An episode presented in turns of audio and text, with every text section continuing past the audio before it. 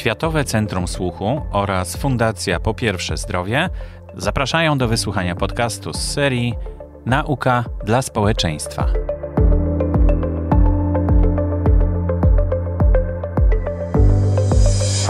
Gościem odcinka jest pani dr Danuta Raj-Koziak. Jest specjalistką pierwszego stopnia z zakresu otolaryngologii, doktorem nauk medycznych w zakresie medycyny, specjalistką w dziedzinie audiologii i foniatrii. Stopień doktora habilitowanego nauk medycznych w zakresie medycyny uzyskała na drugim Wydziale Lekarskim Warszawskiego Uniwersytetu Medycznego. Tytuł rozprawy habilitacyjnej Narzędzia do oceny uciążliwości subiektywnych szumów usznych. Od 2016 roku jest adiunktem pełniącym obowiązki kierownika Zakładu Szumów Usznych Instytutu Fizjologii i Patologii Słuchu w Warszawie. Gościem odcinka jest również magister Małgorzata Fludra, która jest zatrudniona w Instytucie Fizjologii i Patologii Słuchu od września 2006 roku, obecnie na stanowisku asystenta psychologa. Wcześniej pracowała jako położna w Instytucie Matki i Dziecka, a następnie w klinice zajmującej się leczeniem niewydolności żylnej.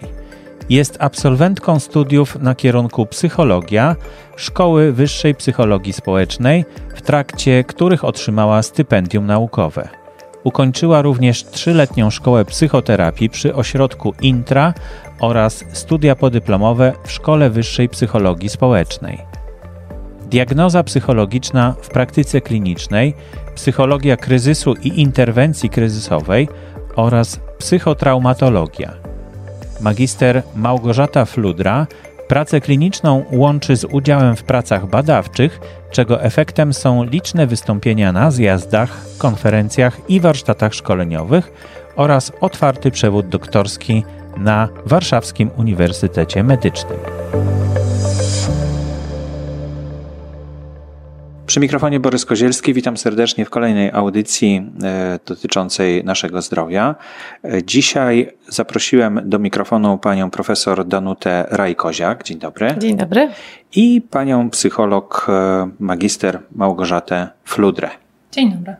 Pani jest również psychotraumatologiem. Tak, zgadza się. Mhm. A tematem dzisiejszego spotkania będą szumy uszne i terapia u dzieci i dorosłych. Co to są w ogóle szumy uszne, pani profesor?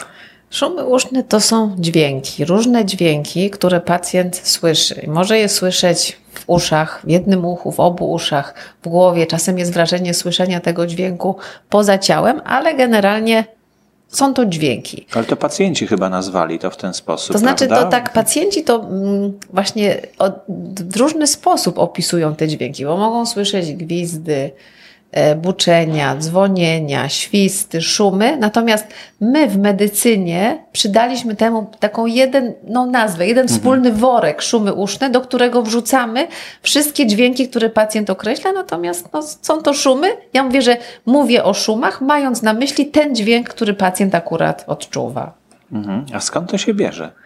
Ha, to jest pytanie dobre, ale takie w zasadzie trudne do odpowiedzi, bo szum to nie jest choroba. To jest objaw, który może wystąpić w przebiegu różnych wielu chorób. I możemy mieć do czynienia z szumem usznym, który będzie na przykład wynikiem urazu akustycznego, narażenia na hałas, tak, słuchania muzyki. Może być wynikiem infekcji, przebytu. Czyli długo, długotrwałego słuchania muzyki, tak? Niekoniecznie. Mhm. Może być długotrwałe, ale może to być jednorazowa wizyta na znaczy, koncercie, na koncercie przy oczywiście, głośniku blisko. przy głośniku blisko, tak. E, może być wynikiem infekcji, tak, infekcji e, bakteryjnej, wirusowej. Na przykład teraz mamy taki wysyp, można powiedzieć, dużej ilości e, pacjentów z szumami usznymi, które są wynikiem przebytego, e, przebytej choroby COVID-19, mhm. tak, czyli zakażenia wirusem SARS.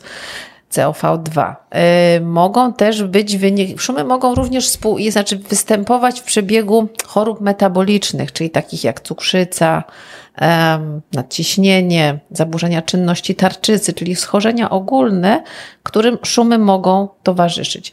Mogą być stricte związane z samymi schorzeniami ucha, czyli w przebiegu e, takich schorzeń jak przewlekłe zapalenie ucha, Szumy również często występują. Mogą występować w przebiegu takiego schorzenia, które się nazywa otoskleroza, gdzie pacjent e, stopniowo zaczyna coraz gorzej słyszeć, a dodatkowo towarzyszą mu szumy uszne.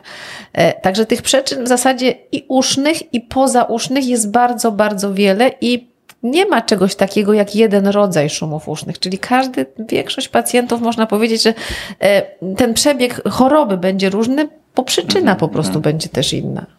Mhm. I jakie te szumy są właśnie? To znaczy, one mogą być głośniejsze, mogą być cichsze i chyba każdy ma takie bardzo ciche szumy, tak? Czy, czy to znaczy, gdyby je chcieć pomierzyć, tak za no pomocą. Jak, nie, ma, nie ma jak chyba za bardzo. Nie ma jak za bardzo, natomiast można przyrównać, czyli podać pacjentowi dźwięk o określonym natężeniu i badać, jakie natężenie tego dźwięku jest. To charakterystyczne jest to, że u większości pacjentów to natężenie waha się między 5 a 15 15 decybeli powyżej progu słyszenia. Ale to nie ma żadnego związku z dokuczliwością szumów usznych, bo może być tak, że pacjent, który określi natężenie swojego szumu w decybelach jako bardzo niewielkie, będzie niezwykle cierpiał i będzie no, wręcz popadnie w depresję z powodu szumów usznych. Także tutaj e, ten pomiar ma się nijak do tego, jak bardzo szumy pacjentowi dokuczają. Tak. Mhm. Y y Pani y, doktor, y, jak, jak to wygląda od strony psychologicznej? Bo mówiła pani profesor, że jedni odczuwają to takie drobne szumy jako coś mało uciążliwego, a inni wręcz odwrotnie. Dla nich jest to bardzo, no bardzo właśnie trudne. To, to, mhm. o czym pani e, profesor powiedziała, pokazuje, że e, bardzo ważną e, rzeczą, jeżeli chodzi o dokuczliwość szumów usznych, jest stan psychofizyczny pacjenta ponieważ właśnie nie sam szum jako bodziec decyduje o tym, czy e, przeszkadza pacjentowi, tylko to, jak pacjent ten bodziec spostrzega. A to, jak spostrzegamy różne bodźce, na to ma wpływ między innymi to, w jakim jesteśmy stanie zarówno psychicznym, czy, czy fizycznym. Czyli jeżeli na przykład ktoś ma danego dnia migrenę, no to wiadomo jest, że te same bodźce, które go dzień wcześniej nie drażniły, już mogą drażnić. I tak samo w przypadku tych e, szumów, tak? Jeżeli mamy gorszy stan psychofizyczny, czy, e, czyli na przykład depresję, czy e, jakieś zaburzenia lękowe, czy mamy po prostu też gorszy dzień, no bo nie każdy dzień jest taki sam, to to ma prawo wpływać na to, jak w danym okresie odczuwamy szumy. I dlatego są te różnice między pacjentami. Czyli nie wystarczy sama informacja od pacjenta, że jaki ma ten szum, no bo to jest tylko bodziec, albo aż bodziec, tak? Mhm, mhm. I e, jak się w takim razie, czyli najpierw trzeba wykonać prawidłową diagnozę, rozumiem, żeby w ogóle z tymi szumami Dokładnie sobie tak. poradzić, tak, prawda? Tak, tak.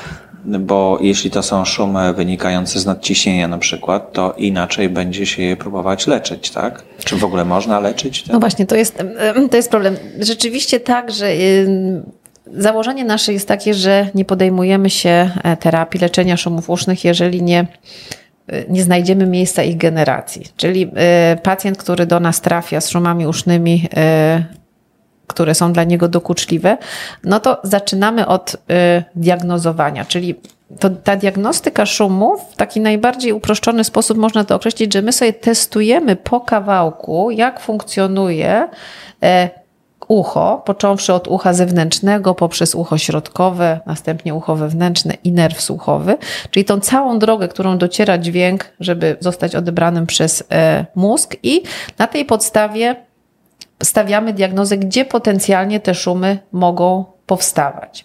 I one z reguły powstają rzeczywiście w układzie słuchowym. Natomiast te uszkodzenia, które my stwierdzamy, one mogą być spowodowane różnymi przyczynami. Mhm. Najczęściej, najczęściej lokalizujemy uszkodzenia na poziomie ucha wewnętrznego, czyli ślimaka. Uszko stwierdzamy uszkodzenia komórek słuchowych, właściwych, ewentualnie komórek słuchowych zewnętrznych. I co ciekawe, do tych uszkodzeń doprowadza wiele czynników. Czyli czyli zarówno pacjent, który choruje z powodu cukrzycy, czy pacjent, który ma zaburzenia czynności tarczycy, czy pohałasowe uszkodzenia, y, czy poinfekcyjne, one w większości przypadków doprowadzają właśnie do uszkodzenia komórek słuchowych ślimaku. Natomiast wrażenie odczucia szumu, ono nie jest w uchu, bo tu chodzi o to, że mm, wrażenie odczucia szumu powstaje w mózgu. Mhm. To jest tak, że jeżeli mózg nie otrzymuje pełnej informacji akustycznej z uszu, no bo doszło tam do jakichś uszkodzeń, małych mikrouszkodzeń, to wtedy niepełna informacja akustyczna, która dociera do mózgu, powoduje, że nasz mózg chce to jak gdyby wyrównać, skompensować i wprawia się w stan takiej wzmożonej aktywności, nieprawidłowej, wzmożonej i my to zaczynamy odczuwać jako szumy uszne. Czyli tak jakby mikrofon robić głośniej, tak? Po prostu. Yy, no, jak gdyby chciał pozyskać tą większą ilość informacji, tych, hmm. tych impulsów nerwowych, które, które, które nie są przesyłane e, z ucha. Natomiast to jest odbiór na razie szumu. Natomiast to, na ile szumy zaczynają nam teraz dokuczać, to będzie zależało od pobudzenia innych układów, yy, układu limbicznego i autonomicznego, czyli układów, które są odpowiedzialne za nasze reakcje emocjonalne i reakcje obronne. I jeżeli tam dojdzie do takiego znacznego pobudzenia tych układów, no to ten szum zaczyna być ogromnym, ogromnym problemem. Mhm. Jak możemy sobie poradzić z takim problemem? To znaczy, czy, czy to się da rzeczywiście wyleczyć? To jest tak. Y, w zasadzie można by było mm, podzielić te szumy na szumy uszne ostre, czyli to jest okres mniej więcej od momentu wystąpienia szumów do 6 miesięcy. Natomiast szumy o charakterze przewlekłym, tak nazywamy je, nazywamy je wtedy, jeżeli one trwają już powyżej 6 miesięcy. I teraz e, w takich rekomendacjach e, amerykańskich dotyczących postępowania z szumami usznymi jest taki zapis, że szumy uszne przez te pierwsze 6 e, miesięcy mogą w zasadzie zaniknąć nawet czasem bez leczenia. I to jest taki czas, jaki sobie dajemy na to, mhm. żeby tutaj zadziałać, może farmakologicznie, właśnie poprawić funkcję ucha, jeżeli ona tego wymaga. Natomiast jeżeli te szumy trwają już powyżej 6 miesięcy, to nasze działanie jest raczej nastawione nie na ich eliminację, bo jednak stwierdzamy, że wtedy te uszkodzenia jednak mają charakter trwały i wtedy raczej myślimy o takich terapiach, w wyniku których chcemy doprowadzić do, no, do wyciszenia, czyli do redukcji zmniejszenia natężenia tych szumów do takiego poziomu, żeby pacjent powiedział: Mam te szumy, owszem, ale ja z nimi żyję. Ja, ja, ja, jeżeli nie myślę o nich, to nie zwracam na nie uwagi. No bo już chyba pacjent, jak raz usłyszy te szumy, to potem je będzie się wsłuchiwał, żeby je usłyszeć. No właśnie, tutaj rekomendujemy, żeby, żeby absolutnie tego nie robić, żeby nie koncentrować się na szumie, żeby odwracać e, swoją uwagę od szumów i stąd te zalecenia, żeby ciągle stosować wokół siebie jakieś podwyższone tło dźwiękowe. To tak mądrze brzmi, ale generalnie tu chodzi o to, żeby sobie włączyć jakiś dźwięk. Przy czym pacjenci czasem e, jakoś tak opacznie rozumieją nasze zalecenia i włączają sobie dźwięk, który jest podobny do szumu, kiedy idea jest inna. Ma być dźwięk miły, przyjemny, czyli taki, który, no, z którego nie będziemy chcieli rezygnować. Ja, ja zawsze pokazuję jako, jako, jako przykład szum deszczu, bo mnie się wydaje, że to jest taki neutralny dźwięk, przy którym tak jakoś tak miło człowiek y, mhm. sobie spędza czas. Y, generalnie chodzi o to, żeby otaczać się jakimiś dźwiękami, które ustawimy na poziomie takim, żeby to się wymieszało z własnym szumem. I to szczególnie w przypadku tych szumów ostrych, na początku, w początkowym etapie to przynosi bardzo dużą ulgę. Dowiedziono, że im pacjent dłużej cierpi z powodu szumów usznych, to to tło dźwiękowe ma z czasem coraz mniejsze takie działanie terapeutyczne. Natomiast w początkowym okresie jest zdecydowanie wskazane i to jest taka terapia, która, która przynosi fajne, bardzo, bardzo korzystne efekty. Mhm. Czy operacyjne metody też są jakieś stosowane do leczenia tych? Są metody operacyjne stosowane i mm, można, można oczekiwać, że w sytuacji, kiedy na przykład pacjent y, cierpi na przewlekłe zapalenie uszu, czyli z takimi nawracającymi stanami zapalnymi, to usunięcie tego stanu zapalnego nierzadko może się przełożyć na wyciszenie szumów usznych. E, w takiej chorobie, która nazywa się otoskleroza, której charakterystyczną cechą jest postępujący niedosług z towarzyszącymi szumami usznymi, to wykonanie zabiegu operacyjnego e, powoduje, że u pacjenta poprawia się słuch. Najczęściej w ten sposób uzyskuje się również zahamowanie postępu choroby i u części pacjentów, nie u wszystkich, można oczekiwać też efektu właśnie tego redukcji wyciszenia szumów usznych. E, w sytuacji, kiedy e, pacjent jest na przykład jednostronnie głuchy i w tym uchu głuchym ma szumy, i to jest na przykład nagła głuchota, czyli nagle stracił słuch, to takim rozwiązaniem z wyboru jest wszczepienie implantu ślimakowego. I ten implant ślimakowy, on jest wszczepiany z dwóch powodów. Pacjent zaczyna słyszeć tym uchem, ale równocześnie wszczepienie implantu również daje efekt wyciszenia szumów usznych. Podobnie bywa z implantem, z wszczepieniem implantu ucha środkowego. Także tych metod jest, jest troszeczkę, natomiast jak mówię, to postępowanie, ono nie jest jedno, tak? To wszystko zależy od tego, jaka jest przyczyna szumów usznych i to działanie jest takie ściśle nastawione na przypadek danego pacjenta. Mhm. No, uszy są takim instrumentem, którego nie da się wyłączyć, prawda? Bo oczy możemy zamknąć i podczas snu oczy odpoczywają. Natomiast uszy cały czas pracują i chyba nie ma metody na to, żeby wyłączyć w ogóle słuch.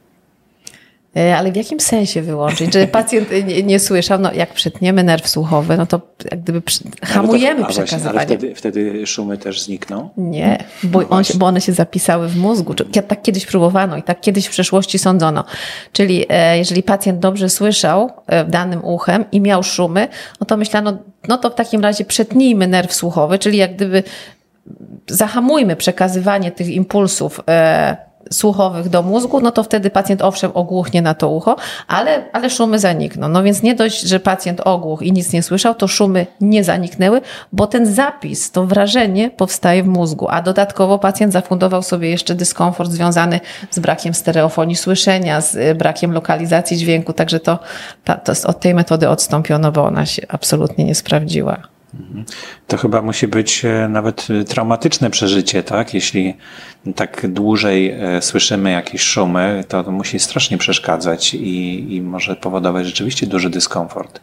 Szczególnie, że no, nawet w czasie snu chyba tego nie da się zredukować, tak? W czasie snu pacjenci nie odczuwają tych szumów, tak? Natomiast odczuwają na przykład przed zaśnięciem albo w momencie, kiedy się wybudzą. Oczywiście też nie wszyscy. E, dlatego to, co... Czyli sen e, jest jakimś wyjściem, tak? Jest odpoczynkiem. Tak. Na pewno odpoczynkiem od szumów, tak?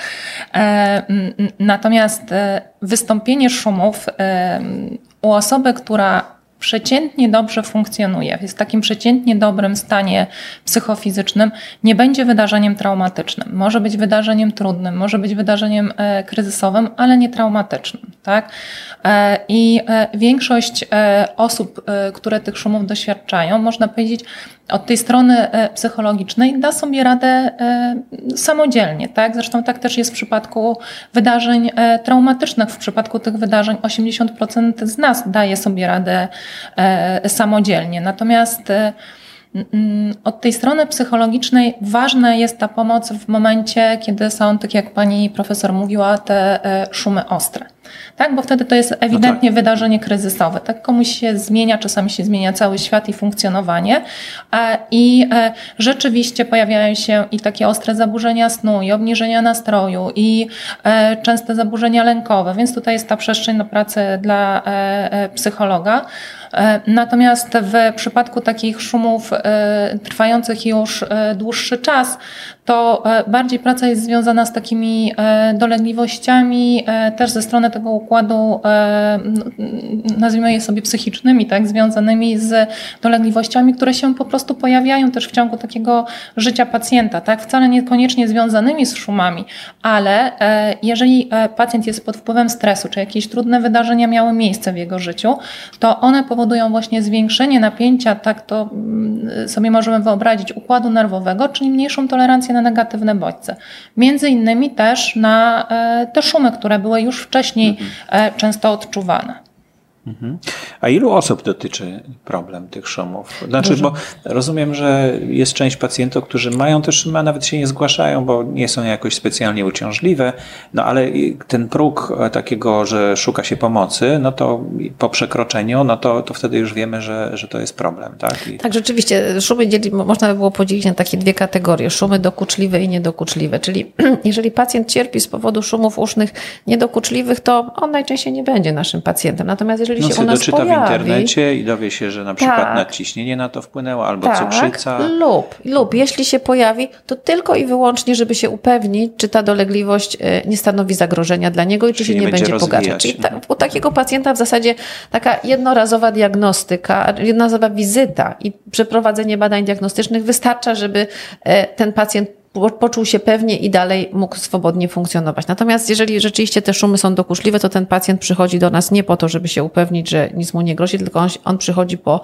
no, po, po poradę, po leczenie, on chce uzyskać poprawę, bo ten mhm. stan, z którym, z którym jest te, w którym teraz funkcjonuje, no nie jest dla niego komfortowy i chciałby, chciał, chciałby po prostu lepiej funkcjonować. A czy, czy też, czy szumy zdarzają się często?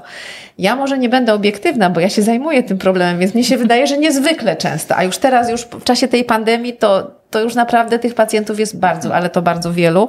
E, natomiast no, te, te statystyki mówią, że one, szumy uszne dotyczą mniej więcej od 10 do 15% populacji. I, to, no to i te badania dużo. są zgodne. To jest dużo. I teraz, co ciekawe, takie mam obserwacje, ale ja też nie jestem obiektywna, bo ja, jak gdyby, no, ja jestem nastawiona na diagnostykę tych pacjentów, ale coraz więcej trafia do mnie dzieci z szumami usznymi. I zmiana y, w odczuwaniu szumów u dzieci na przestrzeni tych lat, kiedy zajmuję się diagnozowaniem szumów usznych, jest taka, że dzieciom coraz bardziej te szumy zaczynają dokuczać. Kiedyś dziecko przychodziło z rodzicem, bo to rodzic się martwił i to rodzic był bardziej zaniepokojony tym, że dziecko odczuwa szumy uszne, a samo dziecko jakoś nie bardzo wskazywało, że te szumy jakoś utrudniają funkcjonowanie. Natomiast obecnie i rodzic, i dziecko już są zaniepokojeni, bo jak próbujemy oceniać negatywny wpływ szumów na funkcjonowanie, no to jednak okazuje się, że to dziecko ma też, tak jak dorosły, i problemy z zasypianiem, i z koncentracją, i z wypoczynkiem w ciszy. Mhm. Czyli to duży odsetek, 10-15%. To jest, mówimy o populacji mhm. dorosłych. Jeżeli chodzi o y, populację dziecięcą, tych badań y, nie wykonywano. Na pewno będzie tego, znaczy myśmy próbowali kiedyś y, w, w przeszłości w ramach takich badań przesiewowych, które Instytut prowadził na terenie kraju ocenić e, występowanie szumów usznych i to nam w zasadzie no, te statystyki wyszły tak podobnie, między 6 a 15% i to tak z wiekiem, im dzieci były starsze, bo ocenialiśmy w dwóch grupach wiekowych, e, w sześciu i e, u sześciolatków i u tam jedenastolatków, to im starsze dzieci, to ta częstość występowania szumów się zwiększała. Mhm. Czy coś jeszcze możemy powiedzieć o tych szumach usznych? Co, co jeszcze poradzić? chciałam wspomnieć, znaczy, co poradzić. Dzieje się, ciągle dzieje się coś nowego. Jest, y, powstają nowe terapie, y, które które mniej, mniej lub bardziej pacjentom pomagają. Na pewno w sytuacji, jeżeli pacjent, bo mówimy o izolowanych szumach usznych, ale bardzo często zdarza się sytuacja, kiedy występują szumy uszne oraz towarzyszy im niedosłuch.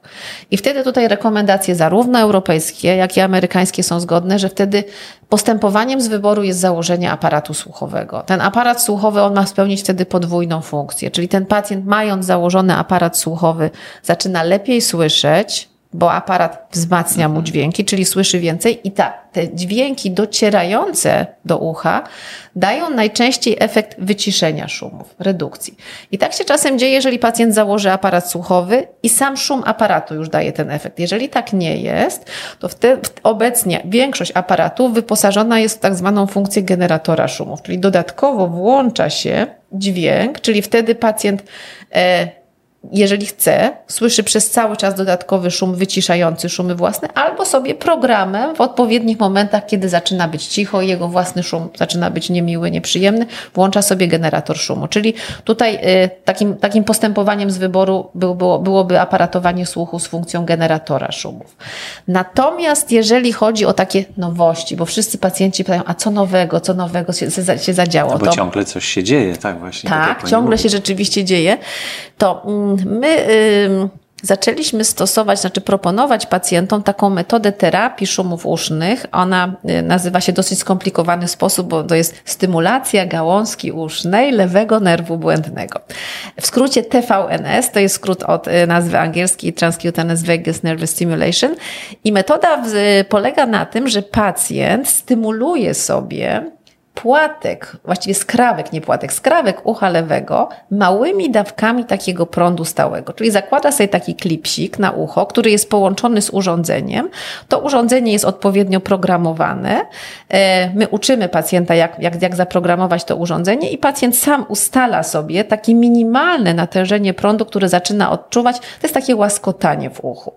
I trening polega na tym, że przez godzinę dziennie pacjent ma się stymulować takimi małymi dawkami prądu i równocześnie stosować podwyższone tło dźwiękowe otoczenia. I teraz założenie jest takie, że pobudzenie tego nerwu ma doprowadzić do mózgu impuls i rozbić tą nieprawidłową aktywność, którą uważamy, która uważamy, że jest odpowiedzialna za y, odczuwanie szumów usznych i w ten sposób doprowadzić do ich zmniejszenia, wyciszenia.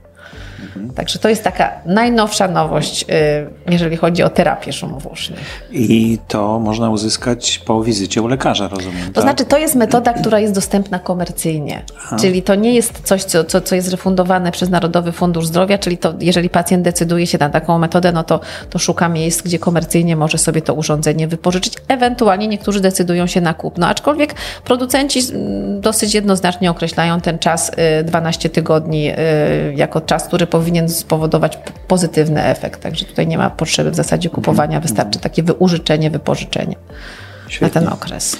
Bardzo dziękuję. Pani profesor Danuta Raj-Koziak i magister Małgorzata Fludra były moimi gości, gościniami. Tak. Dziękujemy bardzo. Dziękuję bardzo.